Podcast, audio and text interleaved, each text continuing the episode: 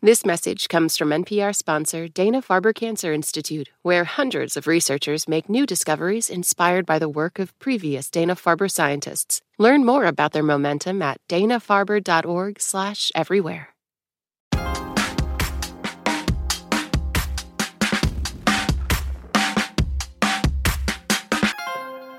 Diamonds are more than pretty objects. Passed down over centuries, they can tell the story of a family, a country, or a past. But that story is often one of colonization and violence.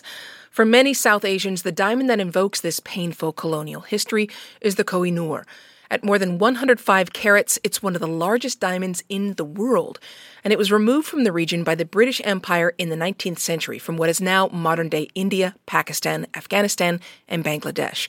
Today, the diamond is held by Britain's royal family, but the death of Queen Elizabeth last September revived calls for its return.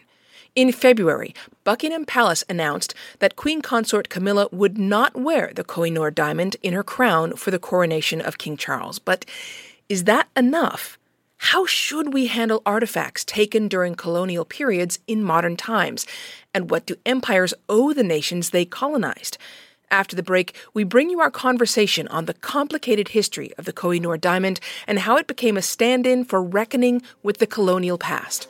I'm Celeste Headlee in for Jen White. You're listening to the 1A podcast, where we get to the heart of the story. We've got a lot to get into, so stay with us.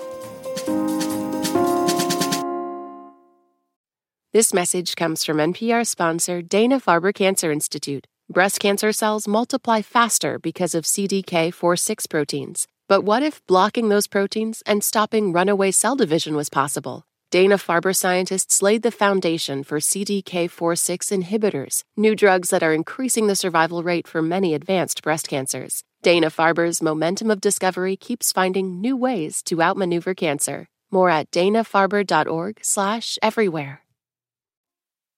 This message comes from Capital One, offering commercial solutions you can bank on. Now more than ever, your business faces unique challenges and opportunities. That's why Capital One offers a comprehensive suite of financial services, all tailored to your short and long term goals. Backed by the strength and stability of a top 10 commercial bank, their dedicated experts work with you to build lasting success. Explore the possibilities at CapitalOne.com slash commercial, a member FDIC.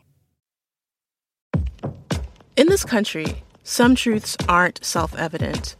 In NPR's Black Stories, Black Truths, a collection of stories as wide ranging and real as the people who tell them, we celebrate the Black experience for all its soul and richness.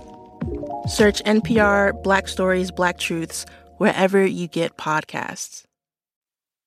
We're bringing you our discussion on the Koh i Noor diamond. 1A host Jen White was joined by William Dalrymple from New Delhi, India. He's the co-author of Koh i Noor, the story of the world's most infamous diamond. He also co-hosts a podcast called Empire.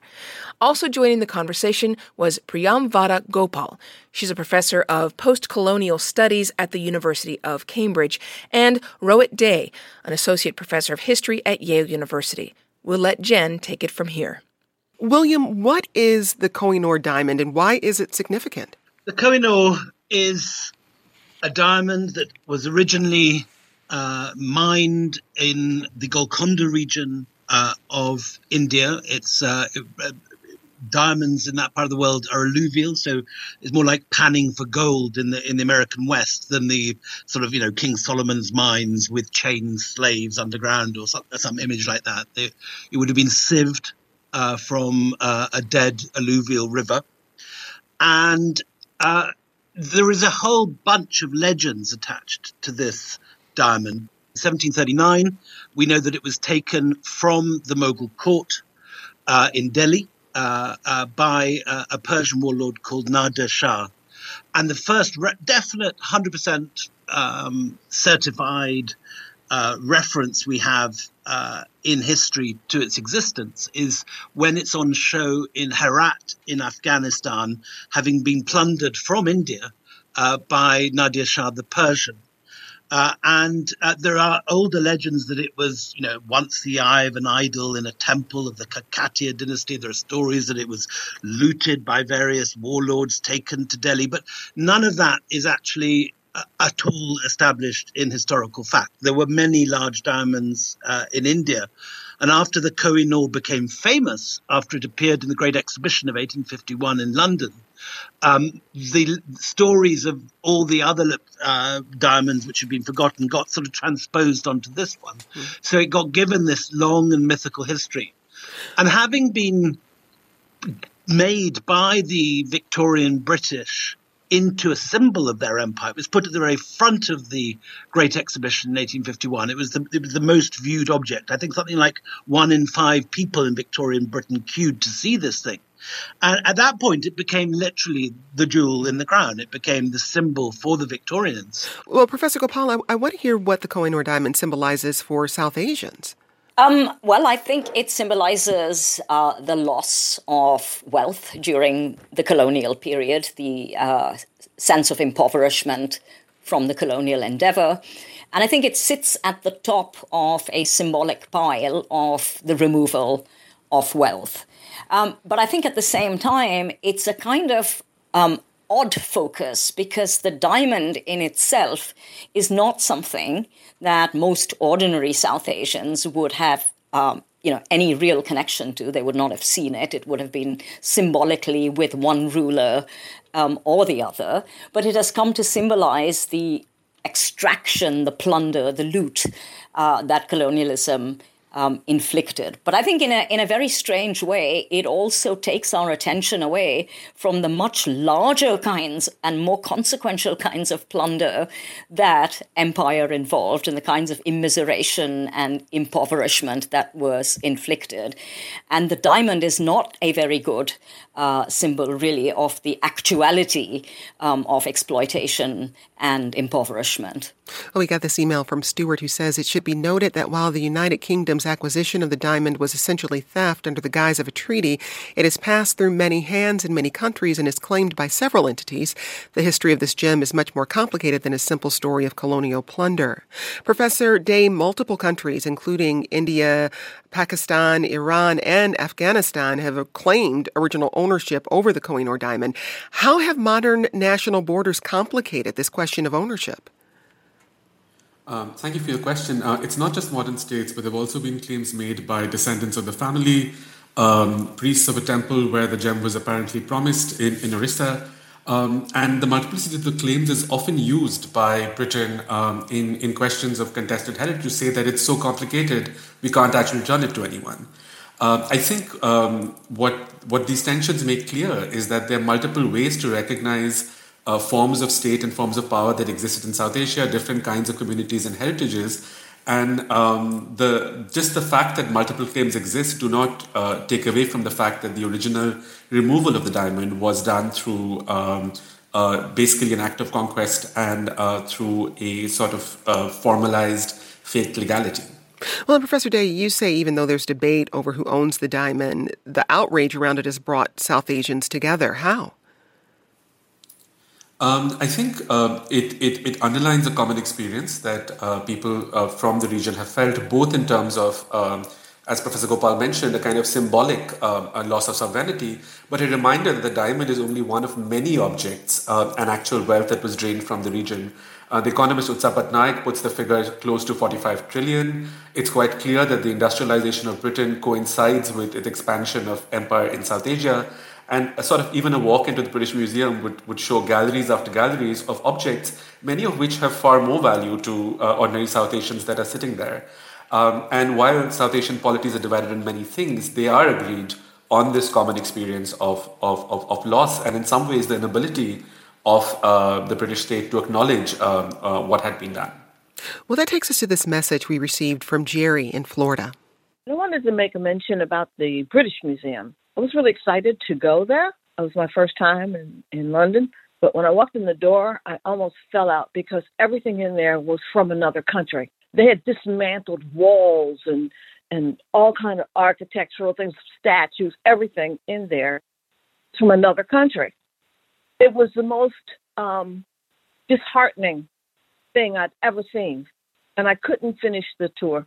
It was just beyond measure that they would call that the British Museum and then put everything in there from other people's cultures. They need to give it back. Every piece of it needs to be given back. And they need to put the things in their museum that they created, not other people's stuff. Professor Gopal, I'd, I'd love to hear your response to that voicemail from Jerry.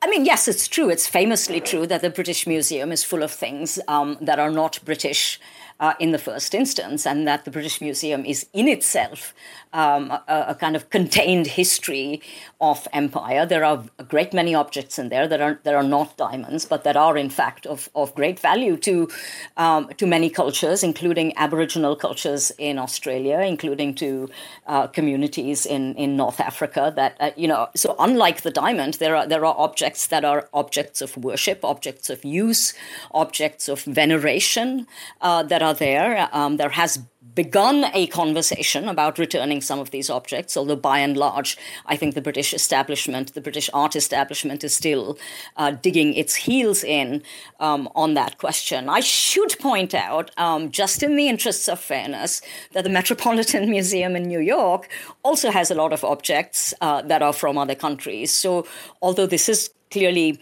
most egregious and obvious in the case of the British Museum. Museum culture in the West has largely depended on the unequal power relations between the West and the countries it quote unquote discovered um, or colonized or, or conquered. And bringing things to the West, uh, whether that's Europe or North America, uh, and putting them in museums is very much part of that project of, of uh, ine- uh, you know, unequal relations and power.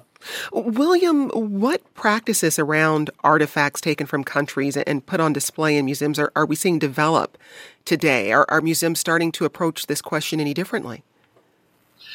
Yes, I mean, I think there's been a huge shift of opinion um, in the last five, ten years. It's this is a moving uh, story, and things are happening that you would never have imagined to have happened uh, as recently as a decade ago uh, the director of the Victoria and Albert Museum, a guy called Tristram Hunt, who used to be a, a, a Labour cabinet minister, has been uh, trying to get the law changed because at the moment it's impossible for any um, government museum to actually uh, allow its trustees are not allowed to give things back as the law change as the law stands. So that so first of all, you need an act of parliament to change the law to give uh, museums discretion uh, to begin talking this through uh, and, and, and, even beginning to return things. At the moment, they're simply not allowed to.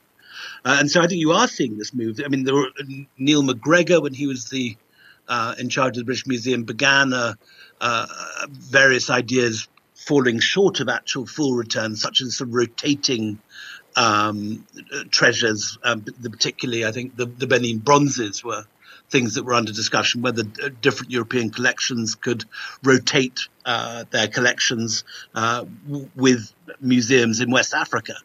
Uh, but I think the whole thing is moving very fast, and and and things which w- you wouldn't have imagined were even open to discussion a short while ago are now being openly discussed. Professor De, how are we also seeing museums and other institutions even if they're not returning the objects, perhaps making an effort to build more historical context around them within these institutions? Um, so, as uh, Mr. Dalrymple mentioned, I mean, these are conversations that have happened in recent years. They often um, uh, claim to be stymied by existing law.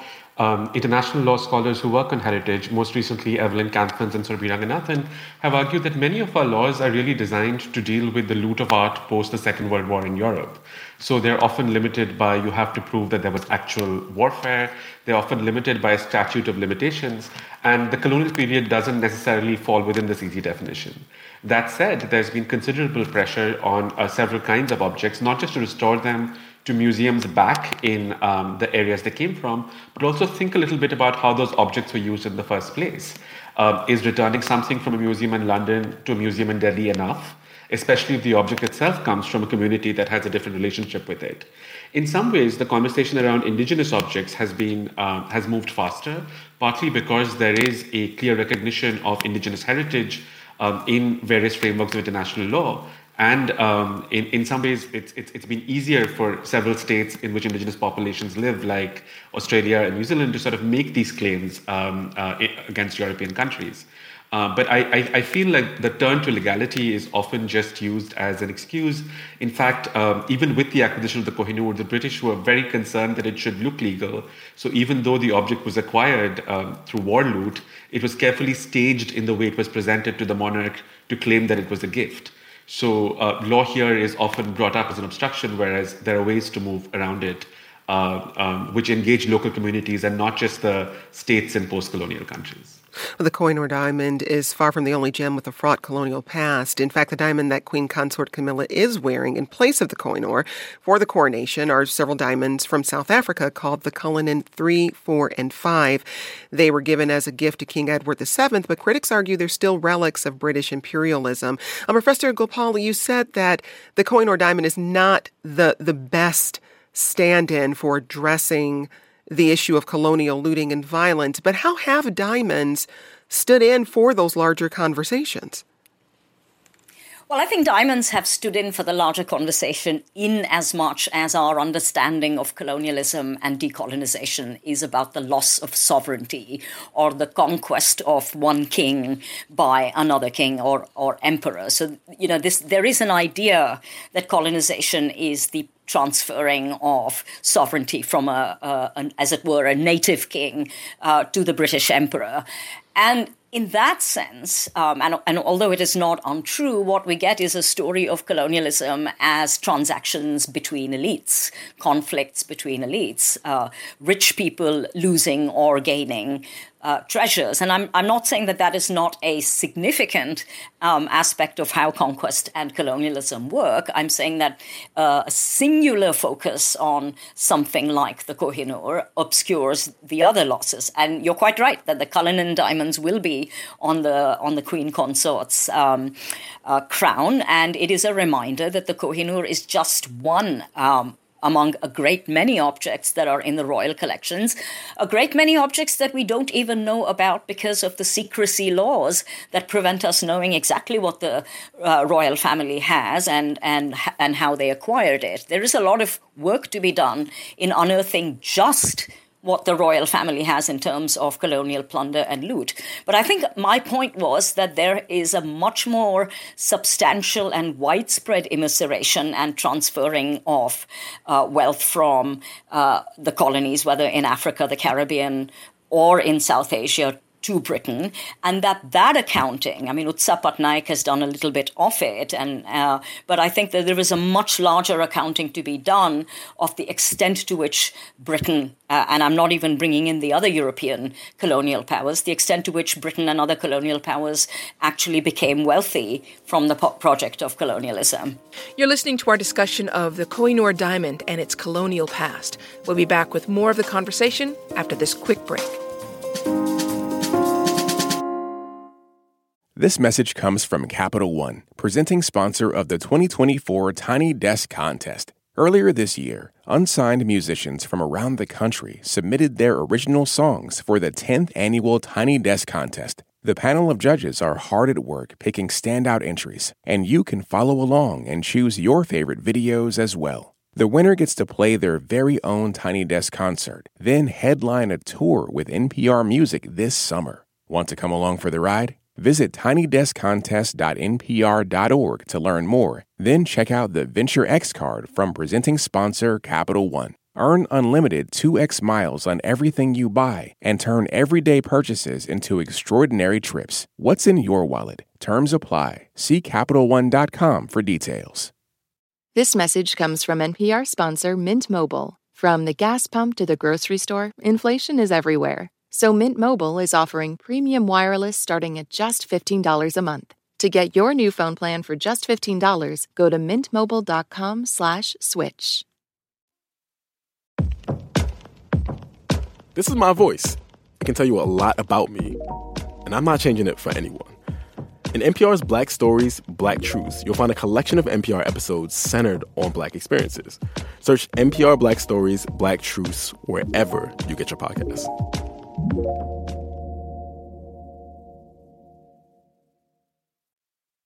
Let's get back to the conversation on the Kohinoor Diamond with 1A host Jen White. We'll get back to the conversation with a voicemail from one of you. Hi, this is Marion from Michigan, and I have some questions about Queen Camilla's refusal to wear the famous jewel. So, one, was the famous jewel actually forcibly stolen from India by Great Britain, or was it a gift to Queen Victoria?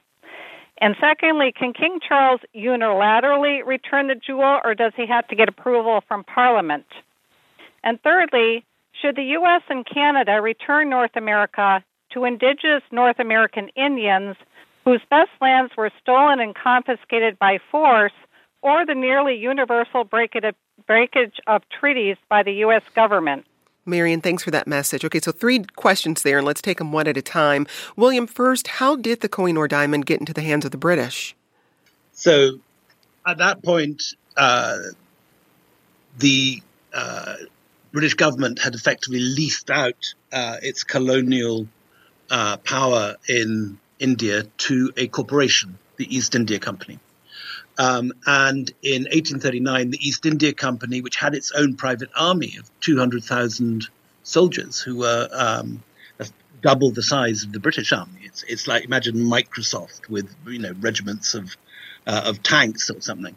Uh, it's a terrifying concept, a corporation with an army, and they they took on the Sikh uh, armies, uh, and at in 1839, at the surrender of the Sikhs, uh, the Punjab was uh, annexed uh, by the company, but the ambitious Governor General, Lord Dalhousie, who wished to become Prime Minister, um, without consulting his bosses at the East India Company, personally gave the diamond to the crown, and it was obviously impossible for the directors to uh, to gainsay uh, his gift. So it was taken by force in the uh, in the aftermath of a um, of a uh, of a defeat, effectively at the point of a bayonet.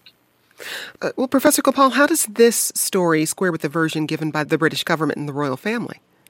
Um, I'm I'm actually not sure what the the uh, British royal family's official story is. I mean, there is there is uh, I think uh, the claim that it was a gift, but we have to remember that the situation in which Dalip Singh, the young heir to Ranjit Singh, was brought to Britain and was made to hand over.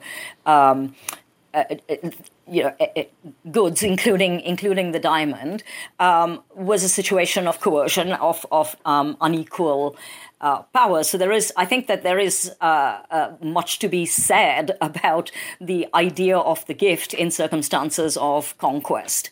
Um, so I, I, I don't think there is actually a, a really clear story uh, beyond the fact of conquest and the handing over of the jewel uh, that we have about how it came into the hands of the royal family. Well, and Professor Gopal, I'll give you Marion's second question. What would it take for the Kohinoor to be returned? I think this is probably a question uh, Professor De can answer better in terms of the legalities. As I understand it, that um, I don't think the royal family can, in fact, single handedly return it. There would certainly need to be some form of parliamentary authorization. There would need to be some form of uh, parliamentary debate and changing of the law, uh, I imagine. But there is no evidence that there is any movement within the royal family to even begin to consider uh, the, the fact of uh, possession as in any way uh, problematic. And there is is no uh, sense that they would, you know, return it. I think the royal family, by by not having Camilla wear this um, in in the Queen Consort's crown, is taking the British establishment's preferred route to discussing the difficulties of empire, and that is just set it aside and don't talk about it. I, I, I don't think that we're anywhere near talking about the return of the diamond at this point. Professor De, anything to add? Sure. I'd just like to perhaps emphasize the role that uh, the British royal family um, plays vis-a-vis the empire. So in the 19th century, um, the house, the royal house, was comprised of um, basically had origins in minor German aristocracy. They felt, uh, Queen Victoria in particular, felt somewhat um, uh, that they were not as prestigious as many of the European continental monarchies. The conquest of India, the assumption of the title of Empress of India, the staging of the Kohinoor in the crown were all attempts by the monarchy to increase its public visibility and prestige uh, internationally. So the, the history of empire, particularly in India, and that of the crown are quite intimately tied. Um, recent work by scholar Philip Murphy has shown that even after the end of empire, the Commonwealth plays an outsized role in how the monarchy sees itself in modern Britain. And on various issues, we find that the monarchy stands at odds with even the British government vis a vis the Commonwealth. Um, notionally, the, the Crown is supposed to only act on advice of the um, uh, Prime Minister and the Cabinet, but there are several issues that the Crown has been able to assert uh, its will or at least express its desires so, in, if the monarchy really wants to uh, uh, make amends and change things, there are mechanisms through which they can operate through advice, through persuasion, vis a vis their, their officers um, in the government. Professor Gopal, the story India itself has offered about the diamond has been inconsistent over the years. It's demanded it to be returned, but also claimed that it was a gift to the British. Where is that inconsistency coming from? Well, I think the on the one hand, the inconsistency is coming from the fact that the diamond itself has a has a very checkered and complicated history and has passed hands um, several times, um, and conquest, not just the British conquest, but other conquest, other wars, other very uh, other episodes of great violence uh, and dispossession are part of its history. I think there is an awareness that there is no simple uh, return of the diamond to India. But I think in the Indian context, there is going to be a bigger problem now. I mean, we know that most recently they uh, suggested that it was a gift and, and they weren't going to ask for it to be returned. But India, eh, under Hindu national governance, it is in the hands of a right wing Hindu nationalist government at this point, is busy erasing the Muslim and Mughal parts of its history. There are, there are actual textbooks from which the era of the Mughals and what the Mughals did and their presence in India over several hundred years is actually being removed. Now, in the face of this erasure, uh, a very, very troubling erasure, um, exactly how are you going to lay claim to the diamond because the diamond will make no sense uh, uh, in relation to India if you don't have Mughal history. So I think India is in a in a very complicated position uh, at this particular historical juncture in relation to the diamond. But I also don't think, for instance, that there is South Asian unity around the diamond. I think that if there was an attempt to return the diamond, I think we would also have immediate conflict across South Asia, across Afghanistan, and perhaps Iran uh, about whom the diamond belongs to. And in a, in a way, the fact that the diamond doesn't have a clear owner is one of its most brilliant facets. Well, and William, I know this isn't necessarily your area of expertise, but as Marion mentioned in her message, the U.S. continues to have its own debate about what the government owes the groups the U.S. government owns the groups it's stolen from. How do you see that conversation in the U.S. connected to this conversation about things that were confiscated or stolen during colonialism? I'm completely the wrong person to ask about the US situation, but I'd like to uh, agree strongly with what uh, Premvada just said about the complication of, of a Hindu nationalist government that have uh, completely erased Mughal history. Uh, when you go to museums in Delhi, there, there, are almost no Mughal objects on display. This is a Mughal jewel. Uh, and the one Mughal museum which there was in the Red Fort, the Mughal uh, headquarters, uh, which was a, a, small museum that used to be in the hammam, the bathhouse, has recently been uh, taken down and not replaced. And I know there have been discussions uh, uh about uh, uh, replacing it, which have been nixed on the on the view that you could possibly do it in the current in the current climate. So it's it's a very complicated story. This. The other thing to say is, as well as the the, the, the sister of the Kohinoor is another gem called the Darya Noor, which is in Tehran, uh, in, Tehran in, in Bank Melli. Uh, and I think one of the things that highlights how much this is about colonialism um, is the, is the fact that no one has ever tried to get the Darya Noor back. It's almost completely forgotten. It was taken at the same time by the same warlord.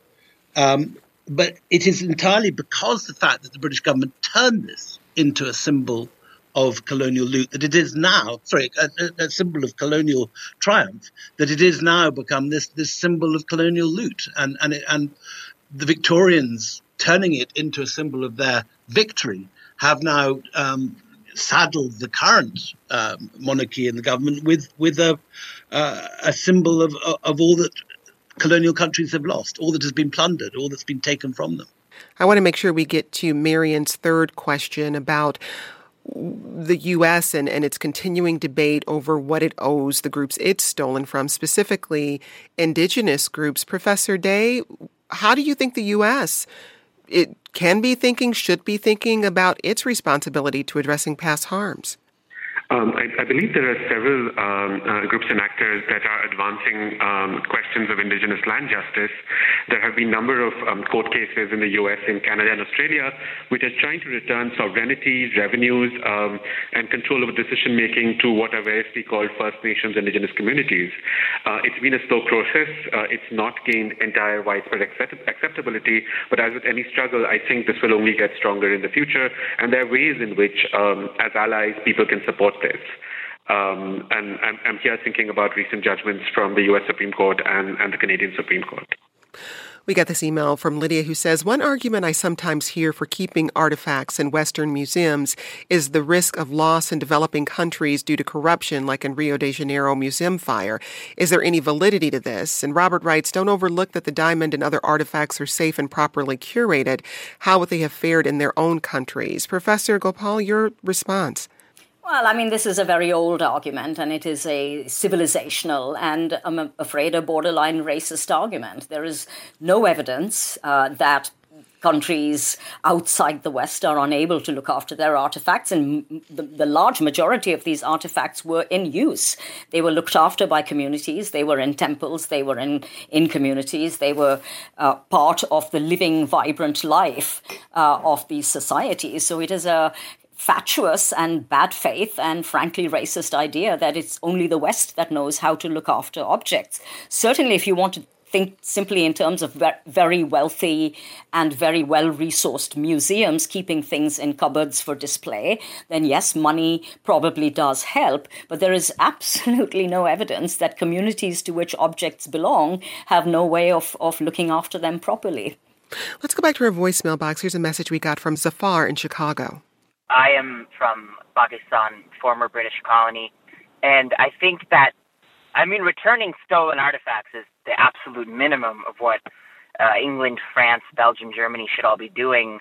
Um, I think, I mean, it should go as far as reparations. If you look at the economy of the Mughal Empire before colonization, had it not been absolutely ravaged by exploitation and extraction of resources and and, and just the human toll, it would be one of the strongest, most developed economies in the world. That chance, that future was stolen, and I think that returning artifacts is the absolute bare minimum that should be done. Zafar, thanks for that message. We also got this email from Melissa who says England should give the Kohinoor back. They have no legitimate claim to it, and they have so many stolen riches, they should be embarrassed. It's the only proper thing to do. I'm Indian by way of Trinidad, thanks to British human traffickers, and I can say that those folks have taken way more from us than they could ever make up for. Returning this jewel would be a start. Professor De, briefly, how does the debate over the future of the Kohinoor diamond fit into broader conversations about reparations for former colonies? Um, so, as uh, Professor Gopal mentioned, the Kohinoor actually stands in as a handy symbol around questions of reparation. Uh, it also has to be uh, acknowledged that the experience of empire was very different in different parts of the world. For example, um, um, areas and communities that were subject to the slave trade had, had a very different kind of violence inflicted on them than other regions where um, conquest led to sort of um, other kinds of economic extraction.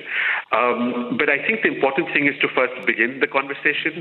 Secondly, to sort of pick up on the question question of, of, of access, um, you know, the narrative that these objects remain inside Britain and are well looked after doesn't acknowledge the fact that for most people in the empire, getting to Britain is not just prohibitively expensive, it's also often barred due to a variety of immigration rules. So the conversation on reparations have to be tied to a conversation around mobility and access across um, across former territories.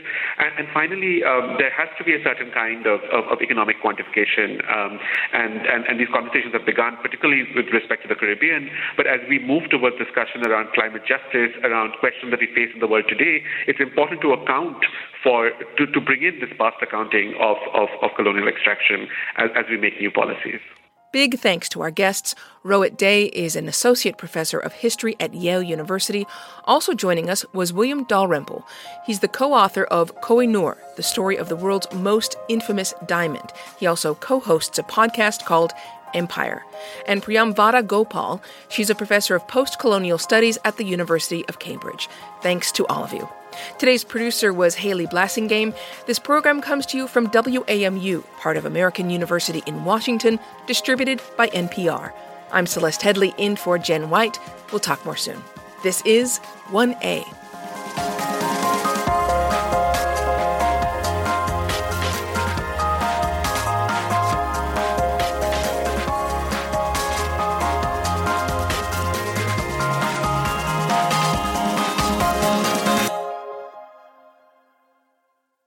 This message comes from NPR sponsor Vuori, a new perspective on performance apparel. Clothing designed with premium fabrics, built to move in, styled for life. For 20% off your first purchase, go to vuori.com slash NPR. Support for NPR and the following message come from IXL Learning. IXL Learning uses advanced algorithms to give the right help to each kid no matter the age or personality. Get an exclusive 20% off IXL membership when you sign up today at IXL.com/NPR. What does it mean to be black in America? In NPR's Black Stories, Black Truths, a collection of stories as varied, nuanced, and dynamic as black experiences, you'll hear it means everything. Search NPR Black Stories, Black Truths wherever you get your podcasts.